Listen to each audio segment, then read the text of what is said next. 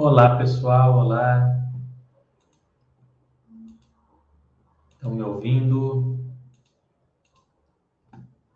Começando nosso chat. Tá ouvindo? Tá funcionando direitinho aí? Dê um feedback para a gente iniciar. Hoje eu vou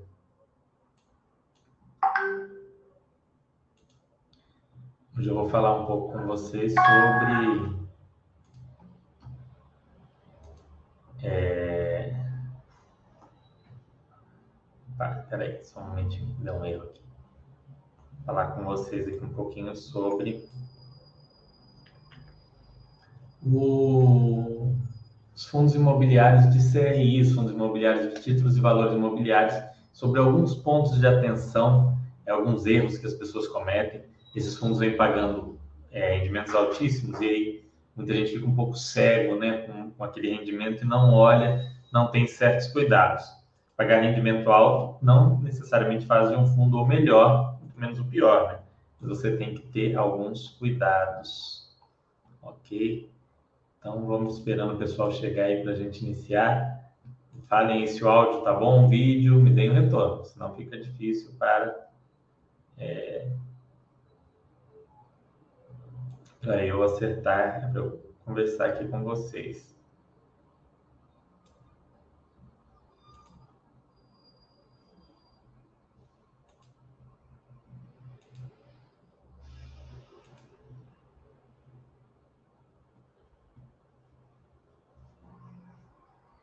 Hum, vamos lá, deixa no retorno.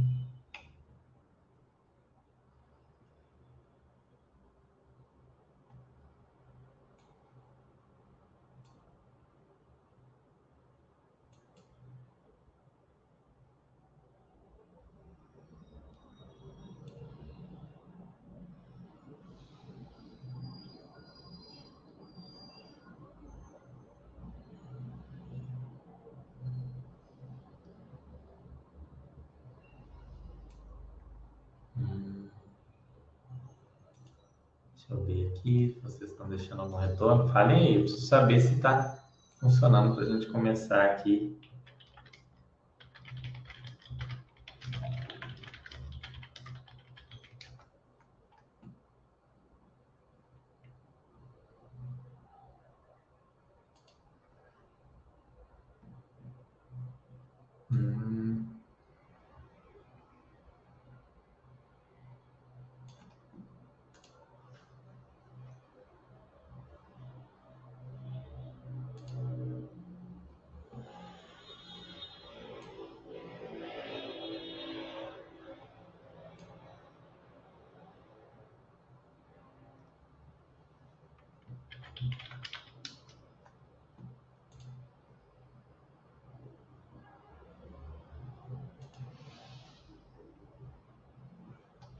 Vamos lá, vamos lá. Silva falando que está tudo ok.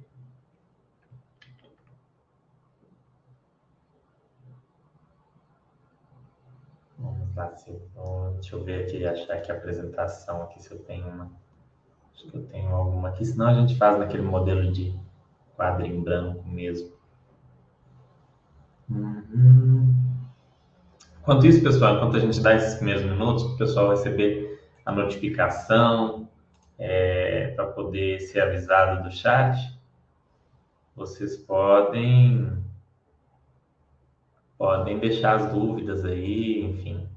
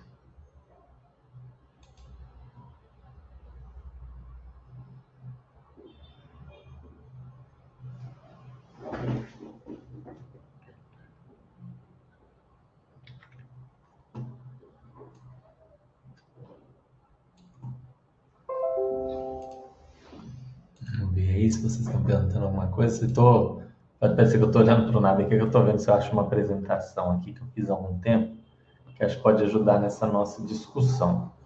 Não tive tempo de pegar ela antes, mais cedo. Estou dando só uma olhadinha aí. Enquanto isso, vocês podem colocando dúvidas e eu vou responder aqui. FOFIS, não, não é de FOFIS. CRI. Era um estudo que a gente tinha feito e que está bem legal.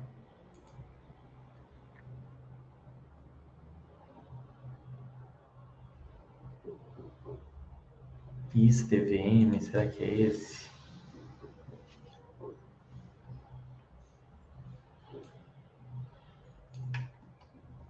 Não.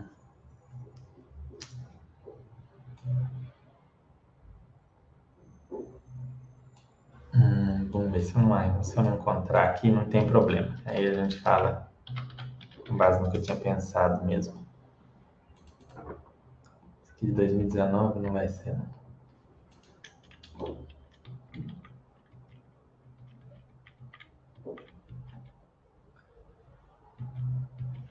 Hum, legal. Bom.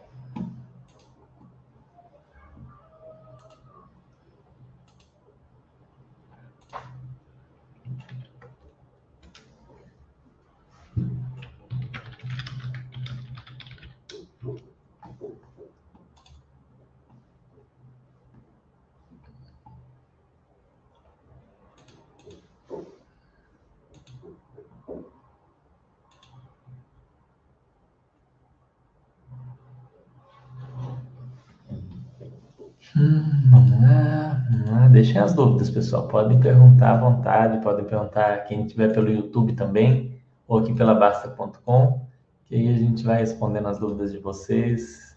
Eu vou fazendo aquele modelo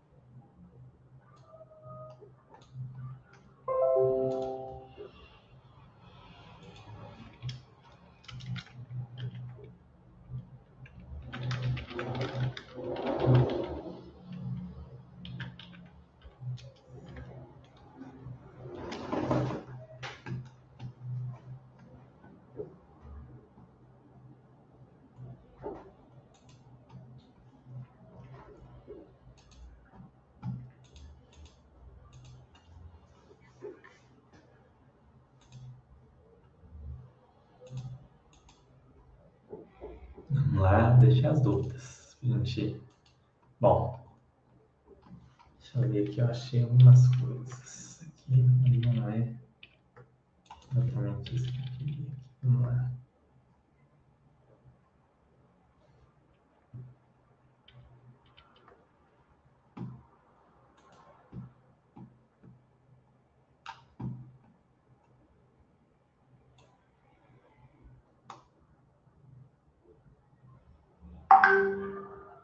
Bom, vou trazer alguns conteúdos que eu trouxe aqui, básicos sobre CRI, depois a gente parte para um, uns pontos um pouco mais avançados. Deixa eu compartilhar aqui com vocês a tela, tá? E aí a gente vai um pouquinho além.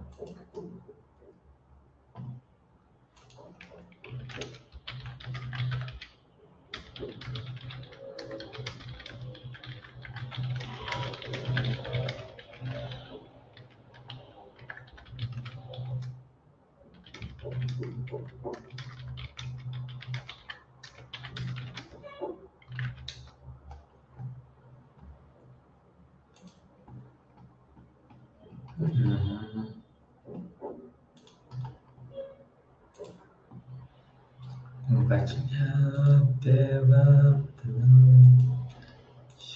Screen.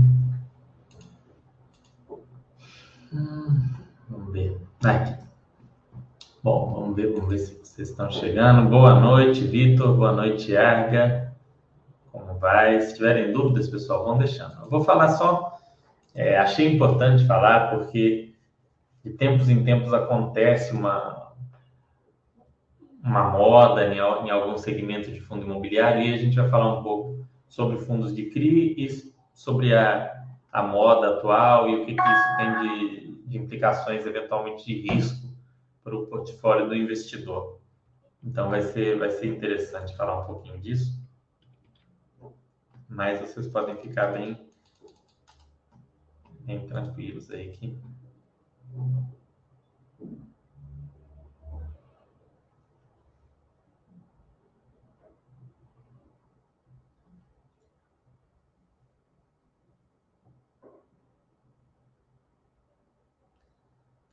Vamos ver se chegou mais gente aqui, se tem alguma dúvida. Senão já vou começar de uma vez, senão vocês ficam esperando também. É ruim. Bom, vocês estão vendo a minha tela, né? Tá compartilhando, tá funcionando.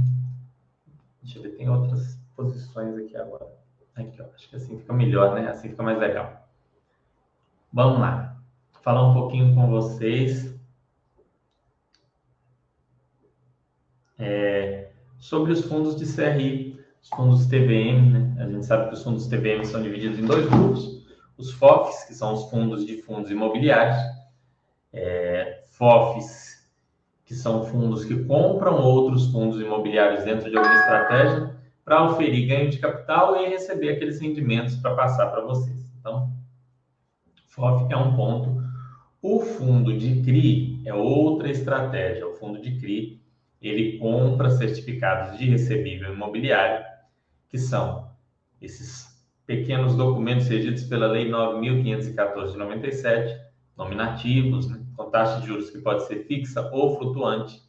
Normalmente, após o misto, o que, que isso quer dizer? Quer dizer que ou ele é um percentual do CDI, 110% do CDI, 120% do CDI, 130% do CDI, ou que normalmente nós vemos que é um título misto, CDI mais 3, IPCA mais 6, IPCA mais 7, IGPM mais 8, IPCA mais 9, IPCA mais 5, e nos relatórios de todos os fundos de CRI a gente encontra essas informações. A gente vai olhar uns dois fundos de CRI diferentes aqui para mostrar para vocês. Aqui é a CETIP, onde vocês vão nesse, nesse site da CETIP, vocês encontram mais informações detalhadas sobre CRI. Quem quiser saber mais sobre CRIs em si, eles são é, emitidos por companhias securitizadoras. O que, que é securitizadora? Securitizadora vem do termo em inglês security, quer dizer ativo imobiliário. Então, é uma companhia que transforma algo, no caso o crédito, em um ativo, um ativo mobiliário. Então, vamos supor que você é uma construtora, você construiu um, um prédio, um edifício de apartamentos ou comercial, vendeu aquilo parceladamente para receber em 10, 15, 20 anos, mas você precisa daquele dinheiro de uma vez para é, fazer uma nova obra, fazer um novo projeto e ter ali um, um ganho. Então, essa securitizadora vai transformar aquele seu recebível em um título negociável, né, um CRI. No caso, vai vender para um fundo de investimento imobiliário ou até para investidores individuais. Claro, vai ter um deságio, né? Se você iria receber 5 milhões em 10 anos, você vai receber 2 milhões, 2 milhões e meio, vai ter um cálculo isso que vai resultar naquele IPCA mais X ou IPCA mais Y, é todo esse cálculo já descontando o custo da securitização e tudo mais. São lastreados por créditos imobiliários e pode ser negociado no mercado secundário. Ele não é necessariamente negociado no mercado secundário, mas pode ser. Hoje é um mercado até bem comum, inclusive vocês em corretoras em geral têm acesso ali você entra na parte de renda fixa, aparece às vezes algum CRI até a preços baixos. Antes a gente dizia, CRI é inacessível ao pequeno investidor devido ao grande preço e tal. Ele é um ativo somente acessível a grandes investidores e principalmente grandes fundos. Mas hoje isso já não é mais verdade. Hoje ele já, o CRI já é mais acessível. Como avaliar um fundo de CRI? Então, a primeira coisa é verificar a diversificação entre emissores e você pode olhar alguma diversificação entre indexadores. Mais importante, entre emissores, a gente vai entrar nesses indexadores daqui a pouquinho, que é o ponto principal que eu queria falar com vocês. cumprimento do prometido, ou seja, é, o fundo ao longo do tempo ele trouxe o retorno em linha com o benchmark dele, ele superou ou venceu esse benchmark eventualmente. Os fundos de inflação, isso é um estudo que tem um chat aqui que eu fiz, eu estava até procurando um documento que eu usei nesse chat, o estudo, não achei, é, não consegui achar aqui, infelizmente seria legal para trazer para vocês, mas o chat está gravado, vocês podem pesquisar, que eu fiz, o André Bassi tinha trazido isso aqui também, que é um estudo entre o investimento em fundos de CRI versus o estudo, o investimento é, em fundos de CRI barra inflação versus fundos de CRI barra juros. Então, os fundos de juros, é, eles trouxeram ao longo do tempo, os fundos atrelados ao CDI, um retorno menor do que aqueles atrelados aos fundos, aos fundos atrelados à inflação. Então, os fundos atrelados à taxa de juros, ao CDI, normalmente, trouxeram historicamente um retorno menor. Estou vendo aqui se eu acho, mas realmente não, infelizmente não vou achar aqui é, o documento, o documento do estudo, não. Enfim,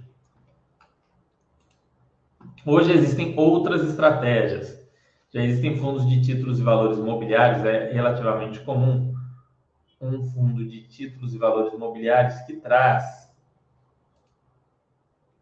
Deixa eu ver se eu terminei aqui de, de, para vocês. Já terminei lá já.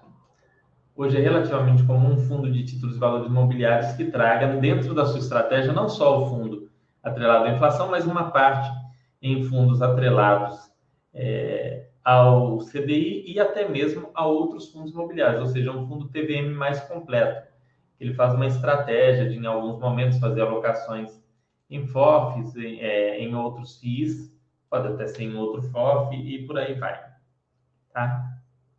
Então, é, o que, que você precisa ter atenção? E aí eu vou começar aqui com o Word, depois eu vou ter que trazer para vocês no Excel aqui para ficar mais, mais completo aqui o, a informação.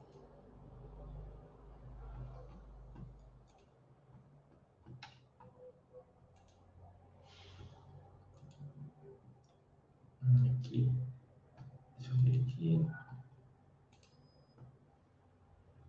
Hum. Então vamos lá.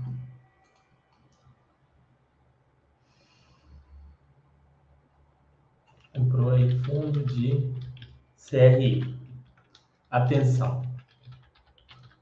Número um, indexadores, né, que a gente falou tenha preferência na sua carteira por fundos indexados à inflação, IPCA barra IGPM.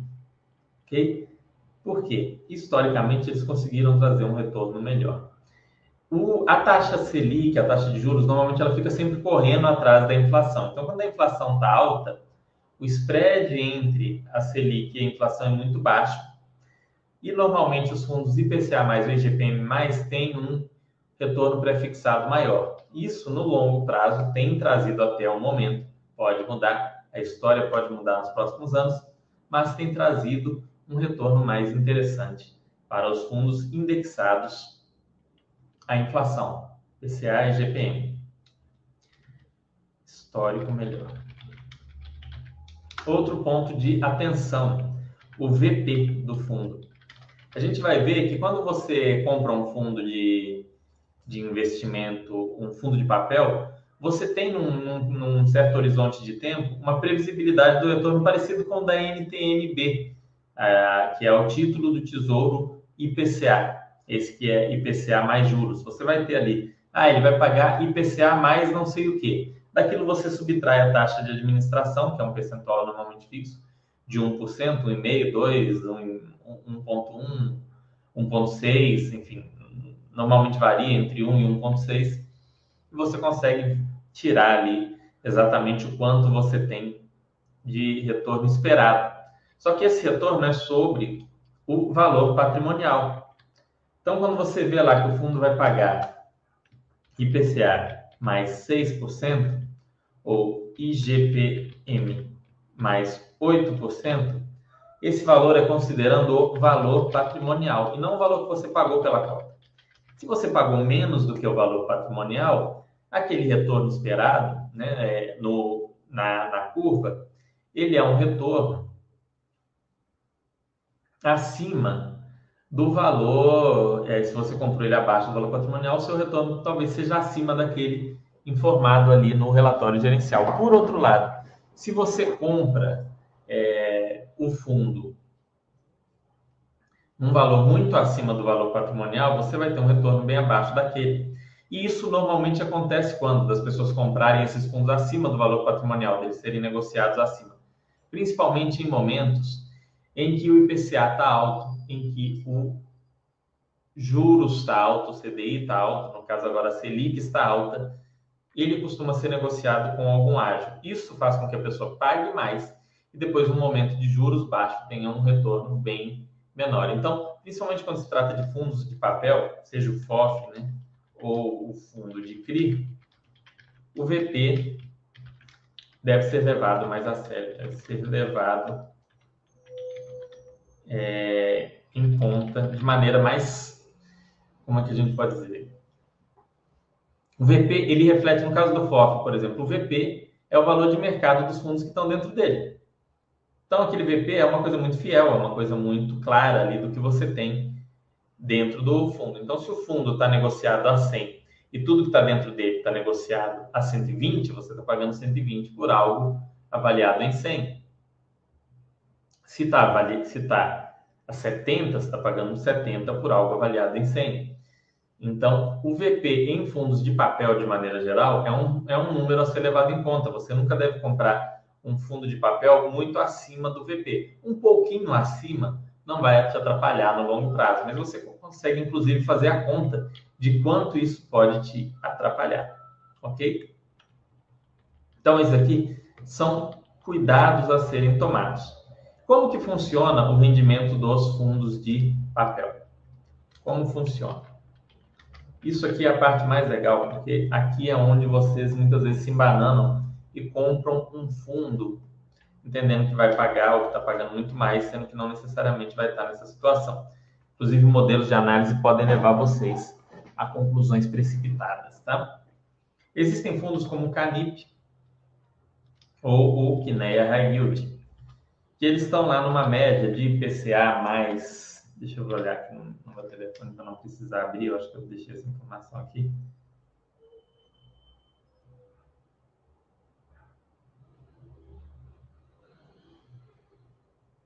Eles estão em torno de IPCA mais 6 a IPCA mais 8. Vamos colocar aqui uma média de IPCA mais 7 por cento. Tá? E esses fundos têm um caixa, eles têm os CRIs e tudo mais. Como que eles fazem a distribuição, esses fundos específicos da Kinect? No mês que passou, né, mês que passou agora, vamos colocar que a inflação deu 1%, só para arredondar. E esse 7% numa base mensal, vamos colocar que deu 0,6%.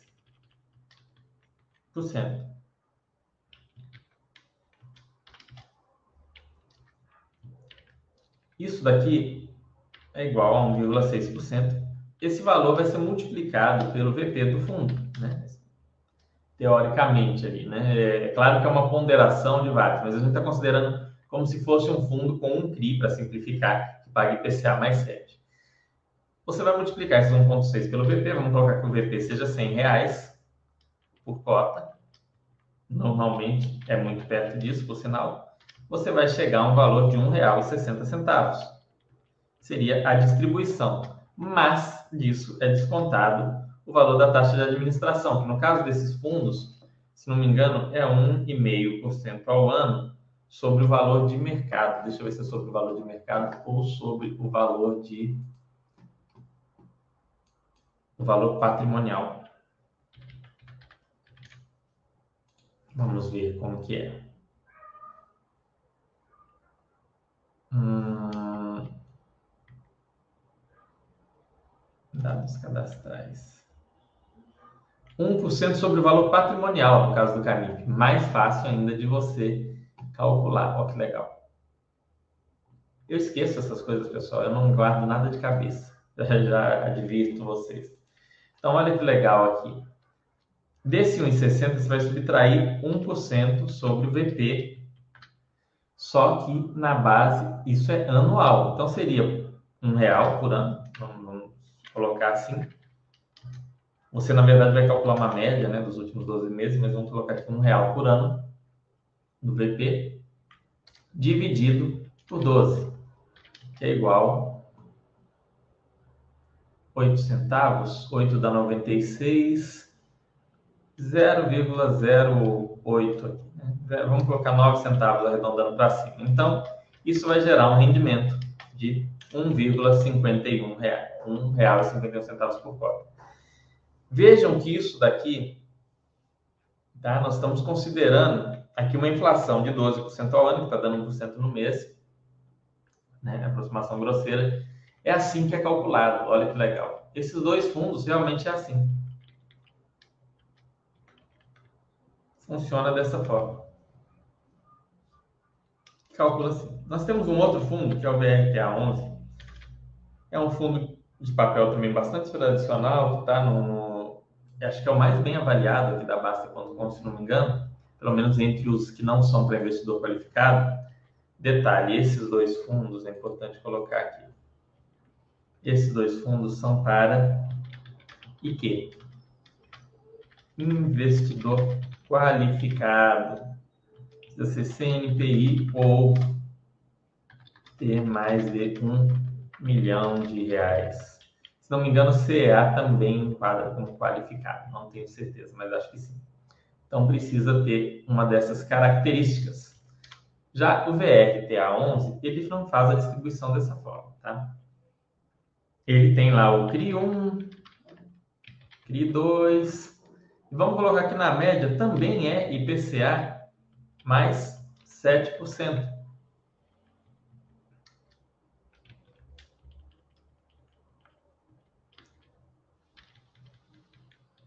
Etc. Olha que legal. IPCA mais 7. Mas aí, ele vai recebendo as parcelas mês a mês. Recebendo a parcela 1, 2, 3, etc.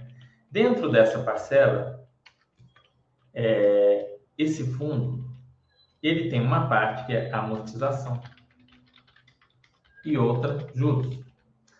Alguns CRIs vão pagar juros mensais e amortização semestral, outros com juros semestrais, amortização anual, outros com amortização só no final. Esse fundo ele vai calcular, olha, nesse mês eu recebi, vamos colocar que eu recebi os mesmos, eu recebi ao invés de 1,62 reais por cota, um real é a amortização daquele investimento inicial e um real é o juros ali, que é a correção, né? Juros e correção. Juros e correção. Então, ele recebeu aqui dois reais, desses dois reais, um é dinheiro de volta, que ele vai utilizar, e o outro é os juros e correção. Ele vai fazer o mesmo cálculo aqui da administração sobre, vamos supor, 1% sobre o VP, vamos ver se ele é VP também ou VM. Isso aqui faz diferença na conta.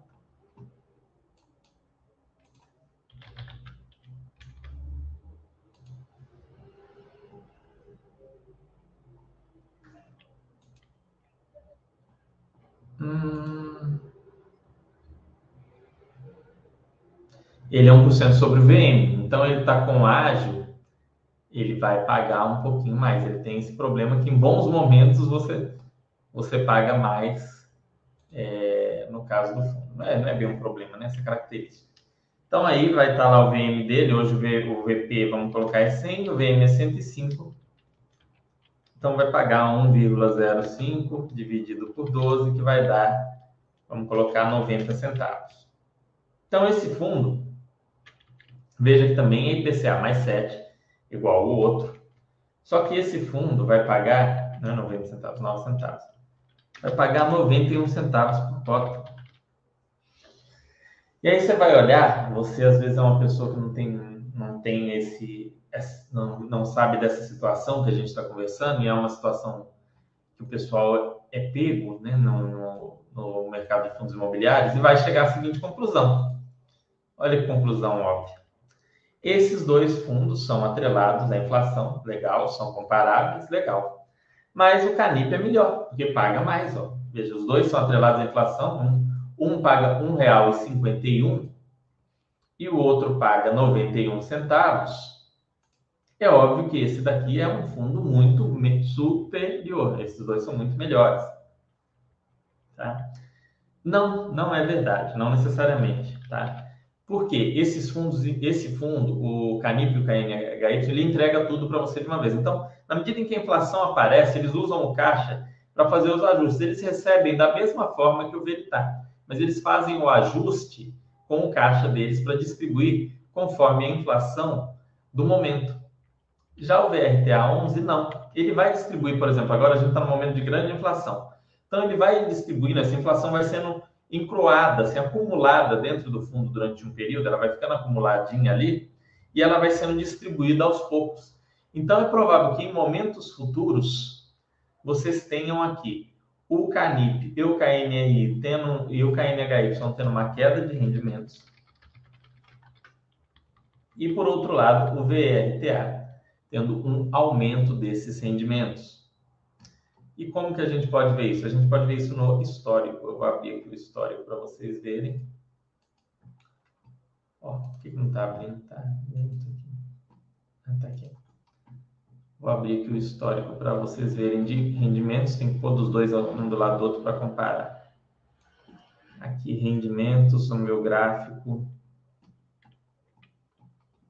Gráfico anual aqui é mais legal. Vamos lá, ó. BRTA.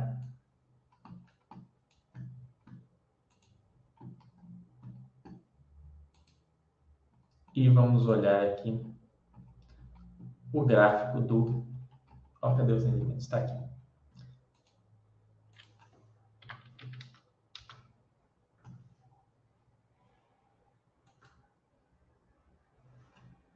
Do Canip. Para vocês compararem. Teoricamente, esses fundos compram CRIs muito parecidos e tem uma taxa de administração muito próxima. Então, você ia imaginar ver dois gráficos quase sobrepostos. Eu não olhei os gráficos antes, pessoal. Pode ser que, olhando só o gráfico, eu não consiga ilustrar para vocês o que eu estou tentando mostrar, mas eu acho que eu vou conseguir sim. Vamos lá. Ah, que saco. Cadê o gráfico? Bom, vamos colocar os dois aqui e eu abro os gráficos depois. Canip aqui. Hum, vocês estão conseguindo ver aqui?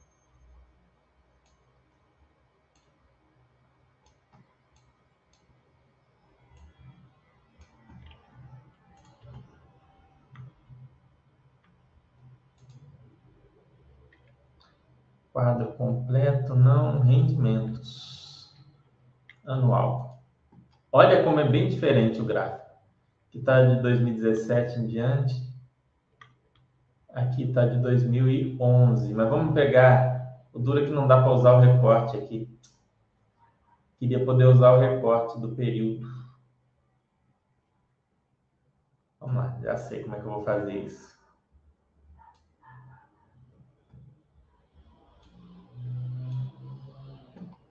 Teria que fazer o gráfico. Vamos lá.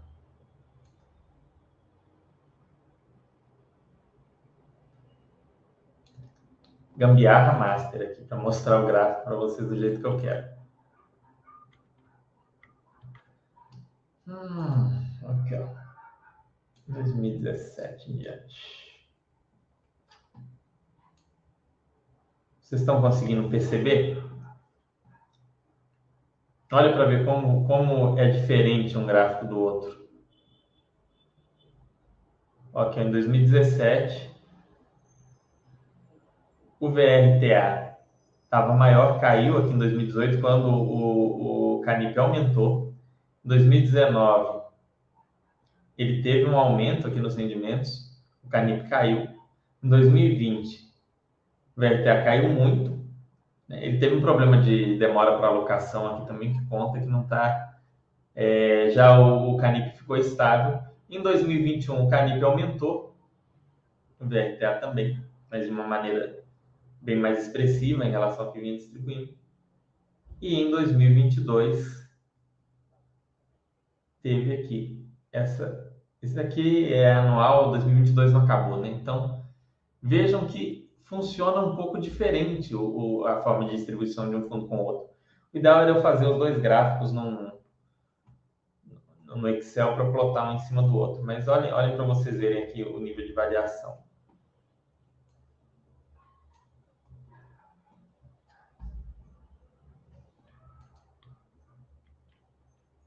Olha aqui para vocês verem. Né, 2021, 14, 12. 2020, 8 e 8. Aqui 2019 já 10 e 7. E é legal como os fundos foram emitidos com a mesma base, dá para vocês, dá, dá para fazer essa comparação meio pelo valor por cota mesmo. Não, não, não foge muito. Então, a forma de distribuir é diferente, isso que eu estou querendo dizer. É, qual que é a moral da história, né? Fiquei falando tanto disso aqui. Não olhem simplesmente o rendimento, tá? Se dois fundos pagam IPCA mais 7, vamos colocar dois fundos estão pagando IPCA mais 7, e ambos os fundos é, têm uma rentabilidade, tem um, uma inadimplência próxima de zero, uma boa diversificação, o que vai diferenciar eles, e uma taxa de administração igual ou parecida, o que vai diferenciá-los não é o não é o que ele estiver distribuindo naquele mês. Você vai ter que fazer uma análise de distribuição de longo prazo. Como que eu faria se eu quisesse fazer uma comparação entre esses dois fundos? Ok? Eu iria ler uns relatórios gerenciais para olhar como que é a inadimplência de cada um. Eu iria ver o que, que a gente teve é, desde 2017, eu iria pegar o valor patrimonial dos dois, lá no início aqui do, do Canip, em janeiro de 2017, tá o início aqui. O fundo começou em janeiro de 2017 mesmo. Para mim que esse fundo era mais antigo. Vocês veem que eu não sei de cor a data dos fundos. Dados cadastrais. Início do fundo, vamos ver aqui, início do fundo. Vou olhar o último relatório gerencial, que é mais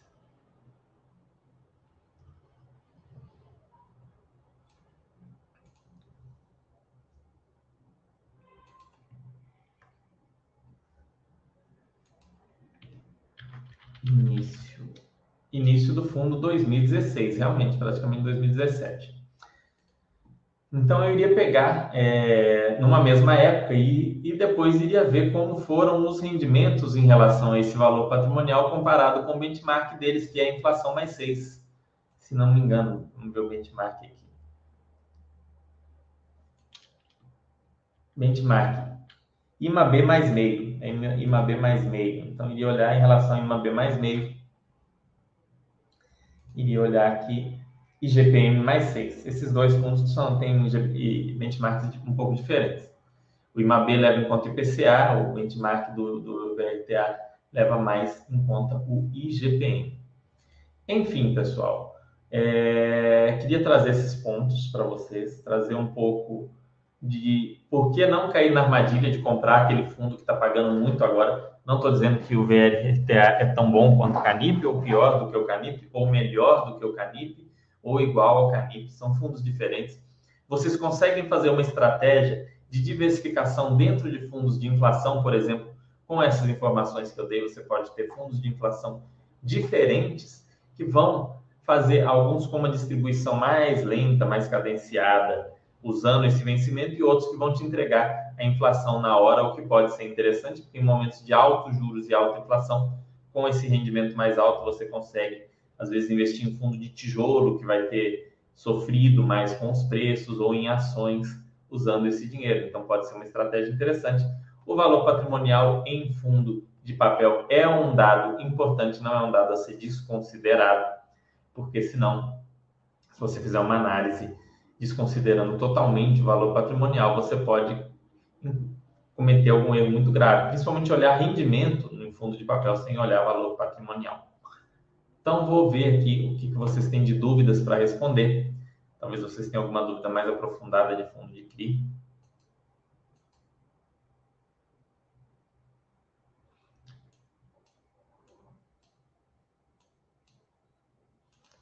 Fernando, seria muito mais fácil no relatório gerencial os FIIs colocassem quanto foi a inflação e quanto foi o rendimento real. Será que algum dia falam isso?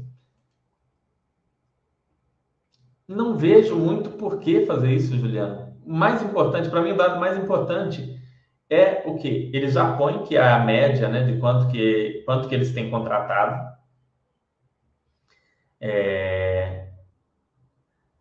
Entendeu? É, você tem ali um, um, fundo, um fundo imobiliário de CRI. Ele falou ali quanto que ele tem em média. Ele falou, ah, é, tem um IPCA mais 6, um IPCA mais 7, um IPCA mais 8, um IPCA mais não sei quantos. Ele falou, olha, aqui a gente tem esse... Normalmente eles põem, inclusive, por CRI, a lista, e põe lá, ó, a nossa média aqui é IPCA mais 6. O loan to value, que trata da garantia, quanto menor, maior, ou seja, é exatamente o que o Silvei perguntou aqui em seguida, a gente vai conversar. É, o loan to value é bom eles colocarem quanto que, que eu tenho de empréstimo em relação à garantia. Quanto menor esse número, mais garantidos estão os empréstimos, mais seguro é aquela dívida. E colocar é, o, o histórico ali do, do, do que, que ocorreu no, no período Teve inadimplência, teve renegociação, teve alguma troca de posição em um CRI com lucro. Essa questão de ah, quanto foi de inflação e quanto foi de rendimento real. As formas são muito diferentes. Os CRIs, imagina a matemática que eles iam ter que fazer. Tem 50, 60 CRIs. A esse CRI, ele paga só o rendimento acima da inflação e depois ele distribui a inflação junto numa amortização anual. Esse outro faz amortizações mensais, então eu tenho que calcular. Aí esse aqui faz não sei o quê. Aí eles iam ter que fazer, ficar fazendo aquela conta que não é tão simples assim. Quando você tem, quando você tem um título é muito fácil fazer essa conta. Mas quando você tem 50, 60 títulos com cláusulas diferentes, com formas de pagamento diferentes, que daria muito trabalho seria mais um problema do que um, um benefício para o investidor ter essa informação. Se você fala em termos de reinvestimento, reinvestimento tem estudos que falam que com o fundo de é, com o fundo de tijolo você tem que reinvestir entre 15% e 30%. Então, é, tem, sendo mais precavido, o ideal é você chegar perto de 30%. Fundos de papel falam em torno de 60%, mas você tendo essa informação, você consegue fazer o cálculo na risca. Ó. Vamos colocar aqui. Você recebeu aqui, no caso desse do, do aqui, vamos dar um exemplo. Você sabe que você recebe por ano IPCA mais 7. Tá? Desse 7, tem que descontar um, que é o, a taxa de administração. Então, 6. 6%. Ok? Tudo aquilo que exceder 6% ao ano naquele fundo, você tem que, você tem que é, reinvestir. Simples. Você pode fazer o cálculo de um ano para reinvestir no outro, ou de um mês para reinvestir no mês seguinte. Aí você faz esse, esse cálculo na base mensal. Tá? Eu, eu coloquei KNIP e KNHY, fiz contas aqui baseado no KNIP. Então, tiro KNHY aqui, que é um outro assunto. Eu vou dar um toque para vocês sobre isso também. Mas, enfim, você pega e faz essa conta. Né? Então, vamos colocar, recebi 1,51. No ano, eu recebi 18% do VP do fundo. O VP do fundo lá no início do ano era 100, eu recebi 18 reais, recebi 18%. Né? Isso é uma outra conta que eu posso fazer. Então, ao longo daquele ano, a inflação medida pelo IPCA foi 11,5%. Daqueles 18 reais, quanto que eu tenho que reinvestir? 11,50. 11,50.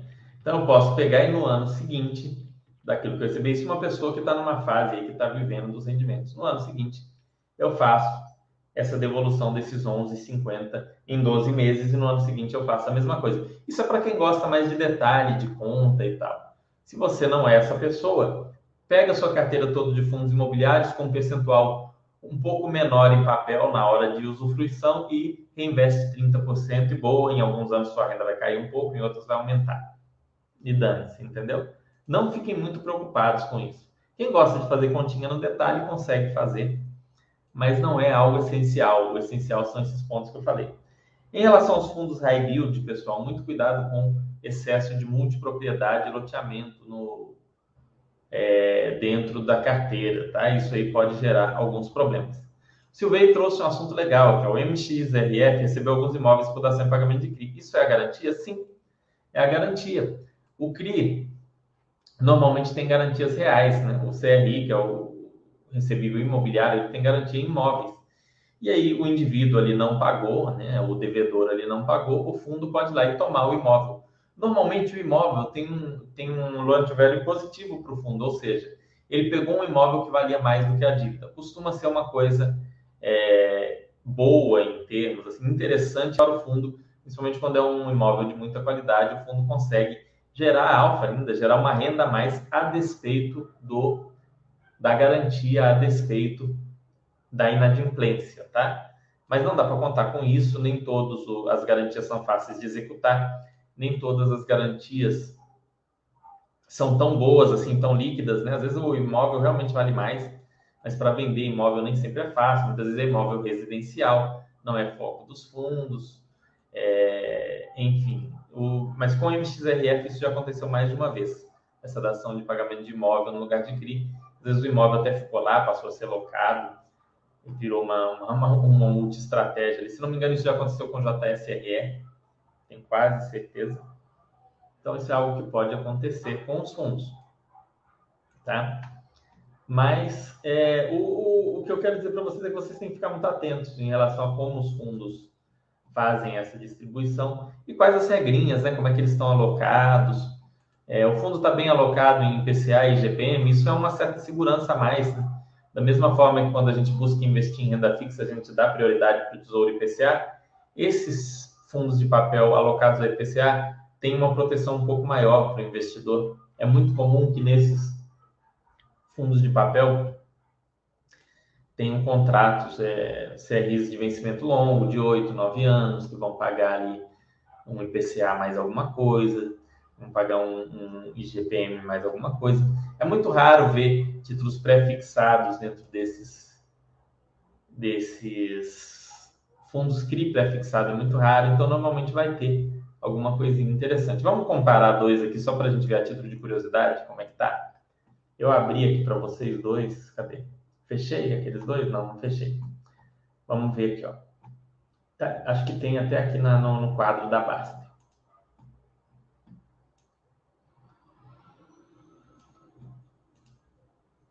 Portfólio. Composição.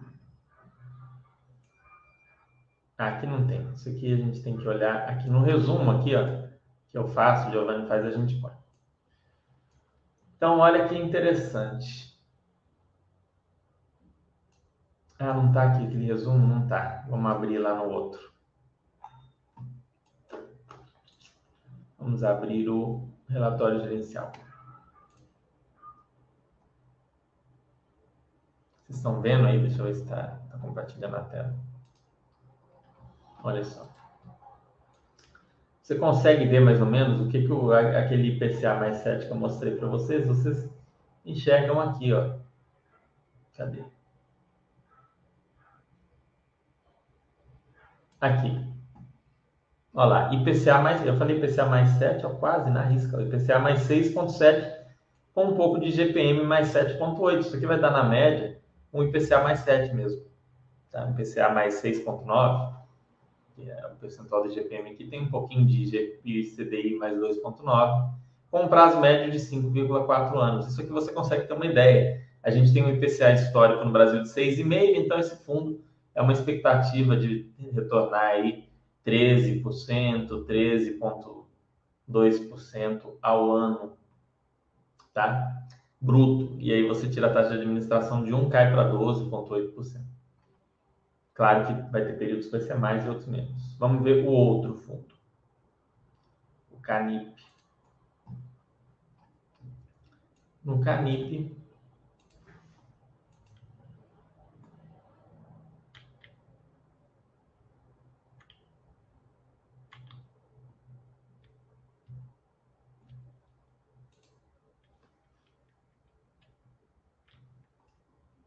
o Canip. a gente vê aqui Eles não põem aqui se é IPCA ou GPM, só põem, não põe sim, IPCA. IPCA mais, né, aqui principalmente IPCA, porque quase não tem GPM, mais 7,66 é o yield médio dele, MTM, ou o yield na curva de 6,20.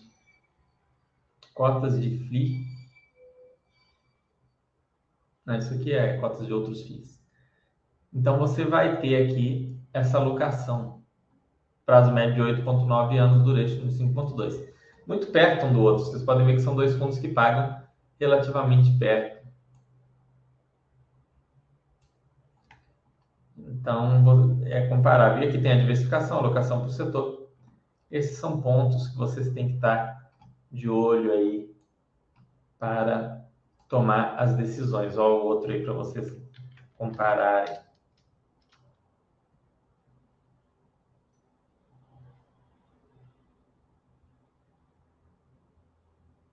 Ó, ah, ó, que legal aqui, ó. A informação que eu falei para vocês, detalhada aqui no relatório. Para apuração do resultado, considera-se os rendimentos apropriados através do regime de competência, que compreendem juros e correção monetária dos ativos, deduzido da taxa de administração, custódia e demais custos de manutenção do fundo. Adicionalmente, são excluídos os efeitos da marcação a mercado dos títulos, sejam eles positivos ou negativos, tal como descritos nas demonstrações financeiras e relatórios complementares. Ou seja, eles fazem aquela distribuição. O outro CRI, o outro fundo, o, o Veritar, ele vai ali na, na, na curva, entendeu? Ele vai conforme ele vai recebendo, conforme as coisas vão acontecendo. O Canip não, ele pega aqui e distribui conforme é. Conforme está ali no da marcação mercado dos títulos. Então, vai distribuindo ali normalmente. Vou ver se eu pego depois e faço um gráfico mais detalhadozinho para vocês depois, quando a gente pegar para estudar algum desses fundos. Mas vocês conseguem ver aqui. Eu acho curioso que eles colocam aqui volume da cota, volume negociado, legal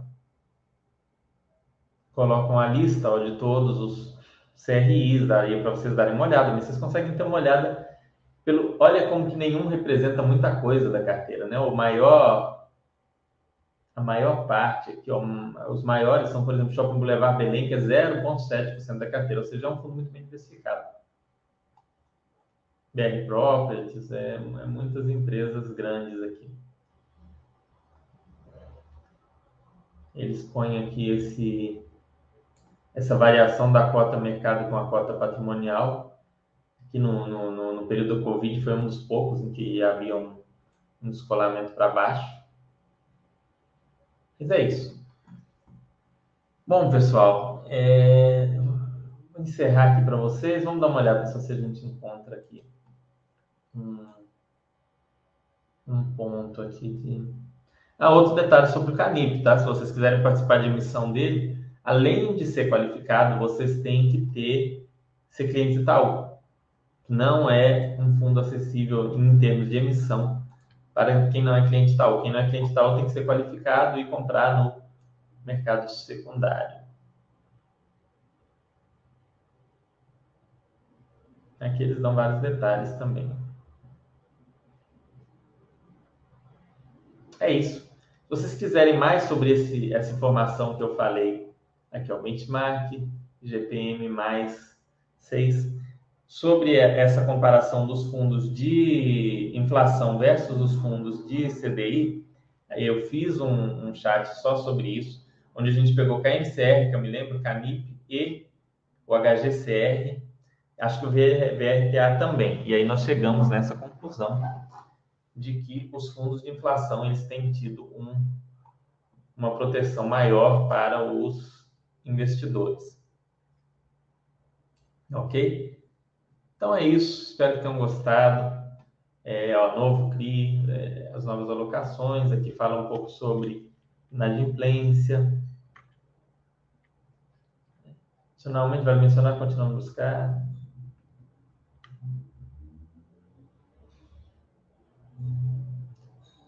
Fazendo de 1,29 sobre a. Bom, é, vou encerrando, pessoal. Vou ver se vocês têm dúvidas aqui para a gente tirar antes, mas só pegando em um, geral. Fernando, tem algum exemplo de FOF bom para investidor? Qual o percentual de exposição em FOF de um fundo de papel? Exposição em FOF de um fundo de papel? FOF é um fundo de papel. Tá? Tem um limite de quanto você pode se expor a FOF? Não, né? Você que vai saber. FOF qual que é o problema do FOF? O FOF ele tem uma dupla taxa de administração. O que, que é legal do FOF? Ele acessa, às vezes, alguns fundos que a gente não consegue acessar e algumas emissões onde ele pega mais barato. O FOF, para quem gosta de ter FOF na carteira, a estratégia do FOF que faz sentido é você comprar ele quando ele estiver bem descontado em relação ao valor patrimonial, mas bem descontado. Ele é um FOF, é um fundo que não faz nunca sentido comprar acima do valor patrimonial. Então, hoje, por exemplo, você encontra um FOF o FOF normalmente é para investidores é, que fazem uma gestão mais ativa da carteira, comprar ele num momento bem descontado e depois vender ele quando ele tiver acima do, do VP e, e, aí alocar em um outro fundo que faça mais sentido. Isso é o que faria mais, mais lógica aí no, no FOF. Tá? Exemplo de FOF bom, você vai ter que analisar. O que, que você vai ter que ver? O histórico do FOF se ele tem conseguido pelo menos trazer um retorno equiparado ao IFIX, é o mínimo que você espera de um FOF, que ele empate com o IFIX. A maioria perde, tá? A maioria não, não tem ido tão bem. É, em alguns períodos ganha bem, em outros perde. Perde, na média, é, é perdedor. Então, você vai ter que, o FOF, se você quiser ter ele, você vai ter que utilizar essa estratégia bem simples. Tá? Pode ter FOF? Pode. Eu não, aqui na Basta o pessoal não gosta muito de FOF, eu não não tenho nada contra, mas é um, é um fundo que você tem que ter essa gestão um pouco mais ativa. É, não gosto muito de FOF passiva, ah, vou comprar FOF porque não quero estudar muito sobre fundos, quero delegar para o gestor. É uma opção que não vem sendo muito bem remunerada. Vocês estão aqui, são pessoas que estão em busca de estudo, então não cabe muito no perfil de vocês. Acho que para algumas pessoas tem esse perfil, mas eu não vejo isso como algo com, com o pessoal daqui. É, uma outra curiosidade sobre FOFs é que historicamente eles têm sido mais voláteis. Normalmente a pessoa pega, compra um FOF, que é uma cesta de fundos, porque ela fica intimidada com a volatilidade, ela quer menos volatilidade. Aí ela compra o FOF e ele é mais volátil do que os grandes fundos imobiliários de mercado. Então, também não tem esse benefício, é, não, não faz muito sentido.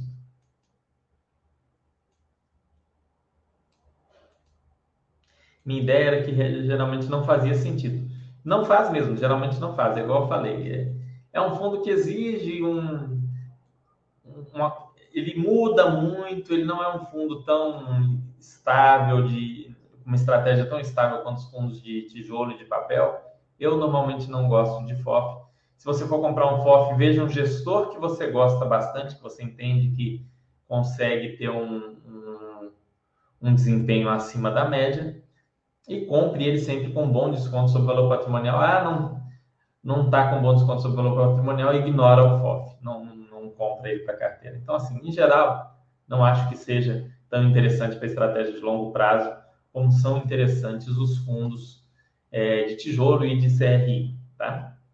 Agora, a proporção de tijolo CRI varia, né? Depende muito do seu perfil, pode ir de 50 a 50 a é, a 70, 70, 30 e tudo mais.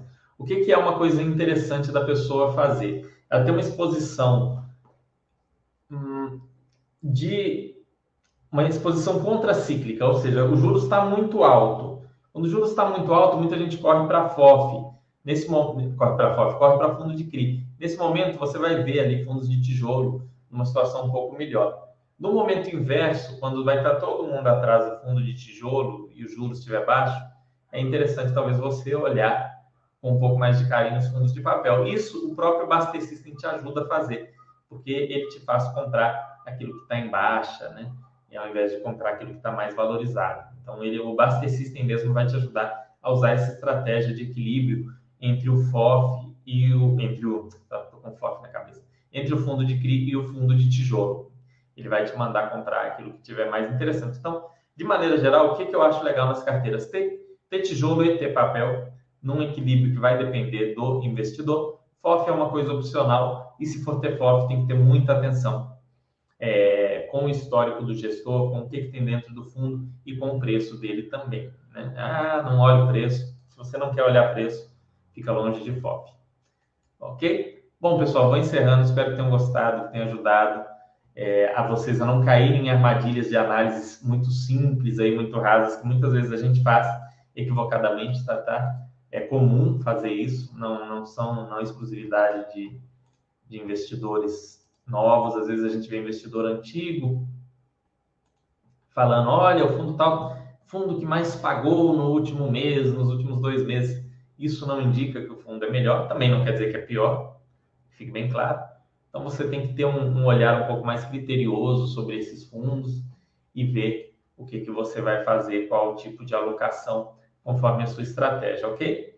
A gente vai trazer outros fundos, quem sabe gestores, para falar um pouquinho sobre como funciona o fundo, é, trazer mais detalhes, explicar um pouco mais para vocês, para vocês entenderem é, a forma que funciona um, um, fundo de CRI, um fundo de, de, de papel aí, quem sabe até um FOF a gente traga algum, algum comentário, alguma proposta aí no futuro, ok?